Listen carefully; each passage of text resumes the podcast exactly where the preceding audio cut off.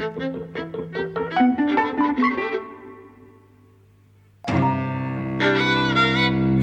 uh, welcome everyone to uh, Eavesdropping at the Movies. I'm Jose. I'm Mike. Uh, and today, what we wanted to do was pick a film from Mubi. Uh, so, uh, I've been really impressed at the curation that Mubi have been doing around cinema. It's one of the few outlets in which you can see really great uh, international cinema, sometimes old classics. So, we thought we'd devote. Well, what is Mubi? For those who don't know, what is it? Ah, um, it's a film platform. It's a streaming service. It's right? a streaming service uh, that is really good. So basically, they curate their whole program. They put out a film a day. They have it under rubrics. So right now, for example, there's a Zhang Yimou rubric uh, that you can watch. Uh, there's a, a, a uh, a rubric where they're showing some of his older films. And then it's a selection of uh, international art house hits, most of them quite recent, but uh, uh, also dotted with a few classics. Uh, I started seeing Swagger yesterday, which I've, I've written a little blurb on my on my blog, and which was just so fantastic uh, that I thought we'd uh, we'd try seeing an old classic today. Uh, Well, the other thing that they do, Mubi, uh, is that they give each movie 30 days on their platform, that's right. and that's it. So they add one movie a day, but they also take one off a day. And Right. They each get a 30 day lifespan, which I think is really good because if you if you compare that to the two any other streaming service like Netflix or Amazon Prime or whatever, like they could have loads and loads of stuff on, but actually they act just like a dumping ground for uh for- for everything that's on there. So you go, oh, it's, everything's on. I've I've got a huge list of stuff on Netflix that I'm probably not going to get around to. Whereas if you if you've got a 30 day time limit, there's Okay. more of a chance you're going to pay attention and get around to watching it. Well, you see, for me, it's kind of the opposite, really. I trawl through Netflix and it all seems like shit and B movies, and, you know, I can't find stuff. And sometimes you see something and you think, oh, I must remember that. And then, like, kind of you try and find it again, and it's just, like, really sh- shitty, really. So, right, but but that's what I mean. Like, it, it's it's just a dumping ground for loads of TV and loads of films. And, Yeah. and you might not, and you might not even find anything. There's just too much choice. Whereas if you've got only thirty things to look at but it's not just that it's 30 and only things. thirty and only thirty days to watch them. In. Yeah, but it's 30 things that have received acclaim or that are really significant for one reason or another. They are curated films. And and for me it's really important because one of the things that I've been A noticing and B missing is how difficult it is now to see international art house cinema. It's just like, you know, almost no one is showing it. And really even the outlets that you would expect to kind of privilege that kind of programming, like the Electric in Birmingham. They're not doing it any longer. So, you know, the idea of art house cinema now is American indie cinema. Uh, and even American English language art house cinema, you know, comes here for a week and then goes. and then goes. So so so Mubi is a kind of a lifeline really to kind of keep in touch with currents of international cinema. Yeah. Um, and uh, and today uh, we saw Elio Petri's investigation of a ab- uh, of Elio Petri's investigation of a citizen above suspicion, a 1970 uh, film, which actually kind of you know uh, uh, reaffirmed my love for what Mubi is doing because I thought it was just wonderful. What did you think? Yeah, I liked it quite a lot. It's it's it's clearly uh, in our in our lives uh, a kind of companion piece to Zed, which we watched a few weeks ago. Yes. It comes out came out at about the same time. It's it's um uh, it's Italian. Uh, Zed was uh, French. French Greek. Um, but it's it's uh, about uh, uh, political corruption and uh, and a kind of weird dark comic twist on a crime story. Yeah, it's it's almost it's a satire bordering on farce. Really, there are moments that are just hilariously funny, hmm. but but actually they're hilariously funny about things that are very serious and grave. Hmm. Right? It really is about kind of authority and police corruption and you know the prevention of democratic processes and you know citizens basically you know being denied their rights at the wave at the drop of a hat. Uh, It's set, a, uh, set a, against a backdrop of communism and activism and revolution Yes, from young people and upstarts. That's right. If you could imagine, you know, May 68, this is just, you know, a year later, really, or a year and a half later. So the film must have been kind of conceptualized around that moment of May 68. uh, and it has a fantastic central performance uh, by Gianmaria Volonté uh, as a kind of Il Duce figure.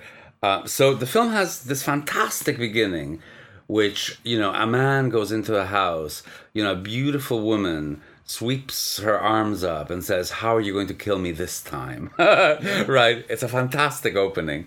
Uh, and then the thing is that he really does.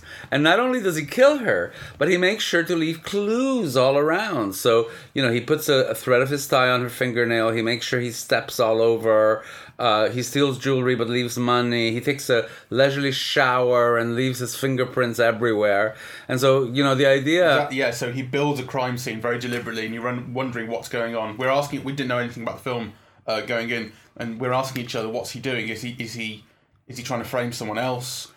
What, he's he's building a crime scene here very deliberately. Yeah. Uh, it's not just it's it's not a crime of passion. Yes, There's something very deliberate going on. That's how the film opens up. that's right. So it's very intriguing from the beginning. It's yeah, it, it hooks you right from the beginning, um, and then as the film unfurls, you realize you know that he's the head of police. Not only that, he's just been promoted. He's somebody who's got great power and great influence, and basically he wants to test the limits of that influence. So you know, can you really jail a person who is completely above suspicion, right? Or or does being above suspicion in quotation marks gives you complete impunity to commit any crime that you want? Yeah, there's an interesting thing about it. So he, he as uh, spoilers, I guess you know, coming up now. Yeah. this is a film from 1970, so um, uh, so there's this thing of he he plants clues to lead his team. Basically, the people under him are the people who are investigating the crime, um, and he leads them in one way or another. And he, he kind of he, he draws them to to the husband, to someone else, uh, uh, uh, and then draws them away again. And then eventually uh, is dropping clues that it's him Yes. uh, and he wants to get to the point, and, and this is revealed in flashback in conversations with the mistress Yes. who he murdered, um, that he wants to prove that he is above suspicion. He, she, she's con- she's kind of that their relationship degenerates and it degrades into her calling him a child, um, and and and he's kind of going, "But I'm powerful. I'm in the police," Yeah. and so he wants to prove that he's above suspicion. And there's an interesting thing, there's an interesting kind of subtlety to it, which is that if someone else is convicted of this crime, that's not good enough. Because someone else being convicted doesn't mean that you were above suspicion what, or you were above above the law. What it means is that they just got it wrong.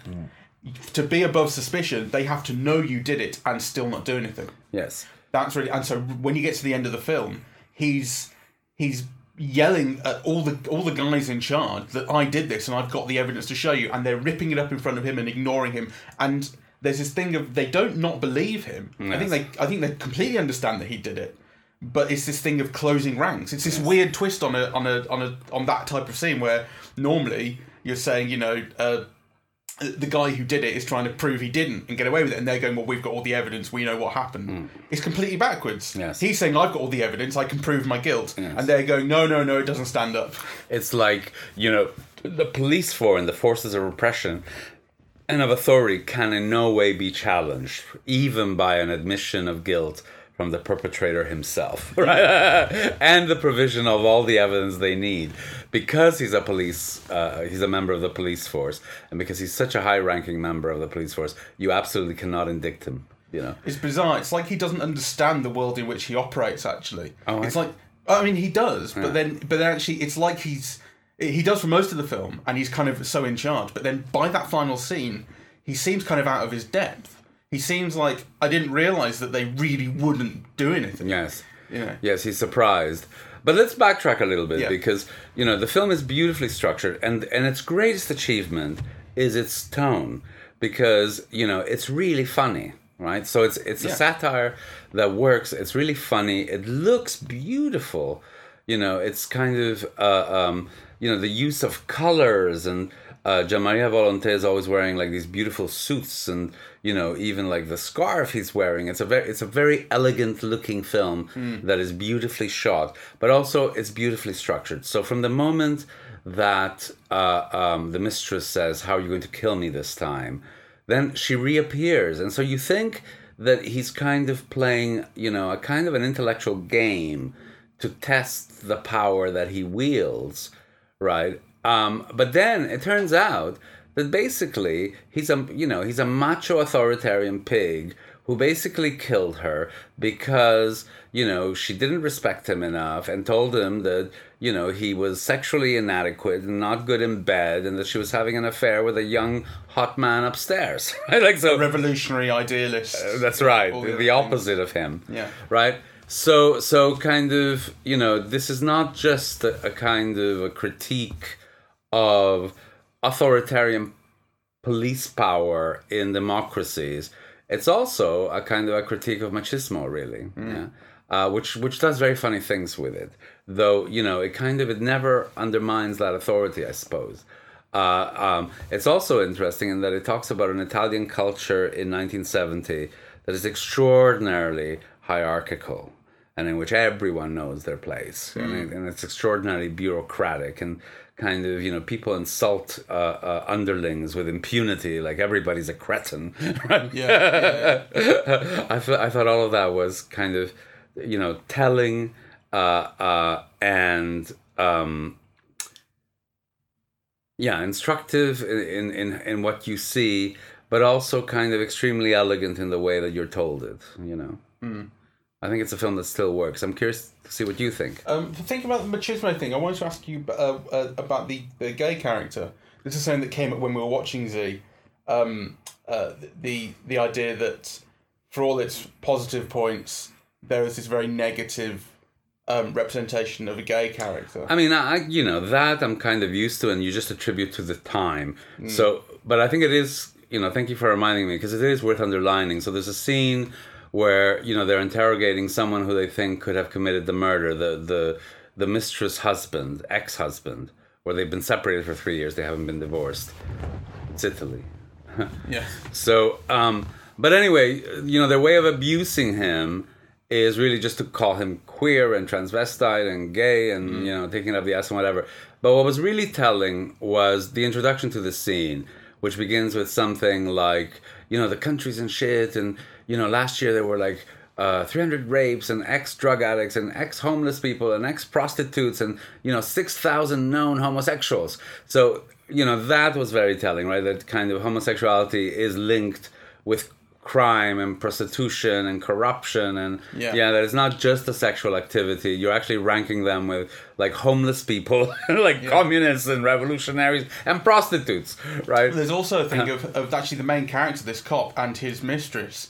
They themselves act out a kind of sexual deviant lifestyle. Yes. Um, they, I think they pose like they, they pose crime photos, right? Yes. But in like a sort of there's a sexual tone to it. Yeah. And takes photos of her. That's like that's true sexual deviance. Yeah, and and it's very funny. So their way, so their kink is that they perform uh, uh, uh, scenes of famous sexual crimes as a way of turning each other on. So she always has to pretend like you know she she's she's the murder victim in the meadows or the you know the murder victim that was killed by the sea and these are all famous murders that they restage you know uh, uh, uh, uh, uh, as something to enhance their libido really Yeah, but like it's it's then it's an interesting sort of counterpoint because that is a, a, a kind of uh, slightly different sexual. yeah it's a kink. it's a kink and uh, and you know, which you could see as kind of, rather a lot darker than just being gay. Yeah, exactly. Well, but you know, the thing is that those kinks are sexually acceptable, whereas homosexuality is something that's like socially beyond the pale, and that you kind of uh, um, list alongst, you know, all the uh, uh, uh, uh, societal subversives and marginals, and something that's really outside of society, uh, and that should be brought into the law. Uh, I, I, you know, I do think it's unfortunate, but it's very, it is very characteristic of its time. yeah, sure. So it didn't bother me too much, but though it probably should. Yeah, well, um, I think the film is it, there's some real there's a there's a really strong uh, feeling to the world that it builds. There's a kind of there's a kind of claustrophobia in the police station all the time. Like shots are very tight in on faces, and there are big crowds where it's just heads populating the screen. You- And and there's a lot of kind of long lens looking in. Like uh, the film, in- some ways, sort of it has that kind of classic '70s look that I suppose I suppose it's kind of slightly anticipating it in this one because it's the very start of 1970. Feels like the conversation starts to look like it later Yes. on. These kind of long lenses, and particularly a kind of. You also get these shots, long zooms in from a long way off, like Yes. this feeling of of uh, an all-seeing eye, Big Yeah. Brother sort of thing going on. Um, there's one bit of setting, one bit of kind of mise en scène that really grabbed me, which was the room full of fingerprints Yes. this weird sort of uh, Kafkaesque sort of room. The guys, the, I forget exactly what the guy's doing. The fingerprint, fingerprint guy is is saying, "I've got all these fingerprints, and your fingerprints are all over the place." But the room itself, like these things are hanging up, these huge sheets with giant fingerprints on them, or fingerprints smeared all over, and, Yes. and hands and things. And they're all the police commissioners. yeah. and and they kind of they're running through it like this, like this bizarre, slightly dreamy uh, sort of world is, is built out of this. It's- I, that that one bit really got me. uh, Yeah, I loved all of that because you know one of the things that the film is very good at is showing you the police procedurals of the period, right? So kind of the thing that I particularly loved is seeing like a 1969 computer, right, which kind of takes Yeah. up a whole room, and you know they, they try to find the address of this one person using this kind of complexly marked card. I mean, I yeah, that kind of I love all of that really. Um, it's a very elegant film. I mean, I, I, I the, you know, I was I, I only began to pay attention in the last half of the film, but then I began to pay attention to how long the shots were, and they're very complex shots. They're Yeah. kind of you know they're sh- they're they're sh- they're they're long shots that last for quite a while that traverse uh, uh, spaces. They go from room to room very elegantly, and it's not a steady cam; it's a traditional ca- camera on a track, right? So uh, uh, and all to wonderful effect, and uh, so the combination of that kind of you know uh, shooting it's not quite in depth. Yeah, so they're not the shots are not in depth because often you have Gian Maria Volonté's face in focus and the background is out of focus. You know, but they're nonetheless kind of shot sequences. Yeah, there's a lot of, of lengthy shots that tra- that traverse you know various rooms and that are often a scene rather than just a shot, right? Or or a big part of a scene rather than just a shot. Um, but the shooting is often quite shallow. Yeah, like Yeah. Uh, uh, shallow focus. yeah, shallow focus. There's Um, actually there's a lot of racking focus. yes. Uh, which kind of which helps extend those shots because where you would where you would normally have a cut, or where you would, where you would otherwise have a cut, you instead rack focus onto a different part of the frame, and that kind of provides that. But everything's kept that you, you still get to see all the action, and, and it's kept this continuity of the scene, which really contributes. It, it, it's which which is it, it's just it's always pleasant. It's always pleasant that sort of thing if you can, you mm. know, and it shows a skill and it shows a talent, and you know that's a pleasure to, mm. to observe. Mm. Yes, um, I thought the film kind of technically y- uh, it is was just wonderful, and I also thought the other thing that was just incredible to me was really the lead performance because it's such a hard thing to do. It's like he really acts like Mussolini, right? So it's a performance that on the one hand is really highly charged. It's a very stylized performance, and yet it's cap- it's capable of great subtlety and kind of great tonal range. Yeah, it kind of it moves, you know, from being something farcical to being something scary to yeah, uh, um, and with all the formalities that accrue, you know, the and sometimes formalities that verge on a kind of violence. I thought uh, I thought he was wonderful to see. There's something about his performance that was on my mind, which is that in flashback, uh, when you see the scenes between him and his mistress, um, they're they're kind of honest. Yes. he is just talking to her and reacting to her and when he when she angers him he gets angry every time that you see him in the present day when you see him uh, uh, you know kind of the the, the, the, the when you see the main story going on of the investigation and so on um i i can't think of a moment maybe maybe until right in very at the very end i can't think of a moment where it didn't seem like he was performing Yes. like he doesn't seem honest at any point there, right? He's trying to keep things in control. Well, he's performing power throughout. yeah. Yeah, uh, but and actually, including with her, though he obviously feels more vulnerable to her than to than to anyone else in the film. I think you know the other moment of vulnerability is when he tries to frame the young revolutionary lover from upstairs that she's having the affair with, and he turns the tables on him. Yes. right? And kind of so that's a moment of kind of of, of vulnerability that you've really seen throughout the film. Um, another thing, and maybe the last thing that is on my mind and that I want to mention is really like. Um, so one of my things is that you know so we saw I Tonya yesterday, and just the quality of the image. Like I felt it's so thin, right? Like, and you look at this film and it has like depth and texture, and it goes back to my thing about mourning celluloid. I know that you can uh, achieve those effects on digital. But if that's the case, then why don't they, right? because you see a film like this, and actually, there's just a pleasure in looking at, at the, the colors and the style and the depth of tonalities. And I mean, it is a 4K restored version, right? And it's obviously like, you know, a, a very beautifully realized 4K restoration Yeah. you know but nonetheless this is a restoration is meant to be how the film originally appeared and actually i think so few films con- you know so few contemporary films appear to us with the depth of color and you know just kind of uh, uh, a, f- a kind of a formal beauty that um, celluloid seems to achieve in films of this period Uh, I Tonya was shot on 35 mil. right okay well there you go saying. I've just found out. okay well very badly shot then on 35 Well, mil. that might be a certain thing, but uh, no, it was shot on film apparently. I, mean, Oh. I, I did think that was shot on film. Weirdly, it looked Okay. like that. Anyway, um, i stand corrected it looked it looked thin but I mean, there's a reason that this won best foreign picture. I did it. I Best, didn't know. I'll, I'll, I'll check the actual. I think it's the best film in a foreign language. Uh-huh. But um, let me just quickly uh, check for you.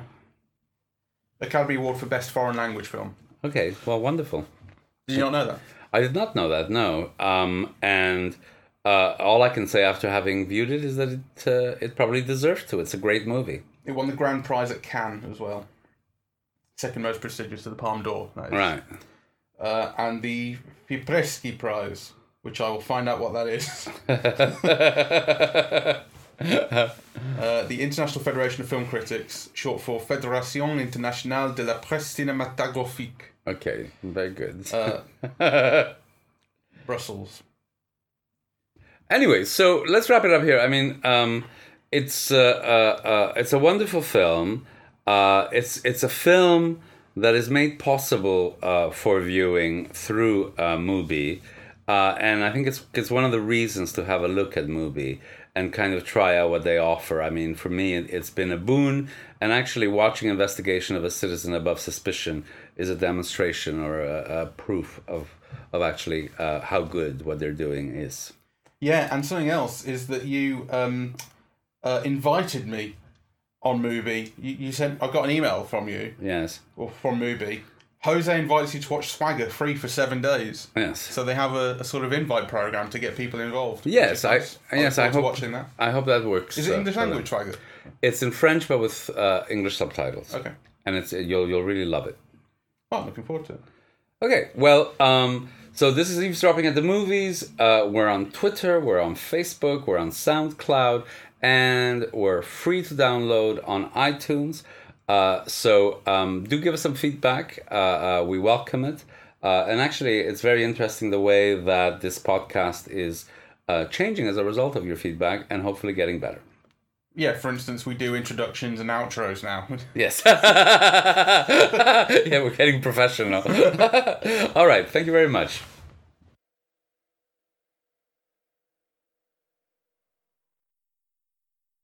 Go on then. Oh, uh, we just forgot to mention Ennio Morricone, You score. who did the score, and it's a brilliant score because it's actually very upbeat and it has like these bing sounds, and you know, and it kind of is really crucial to the creation of of a tone, you know, that the film actually requires because you know, without without having a comical tone to the whole thing or a satirical, farcical tone to the whole thing, the film, uh, um, you know, might have fallen into a kind of an excessive police procedural, really.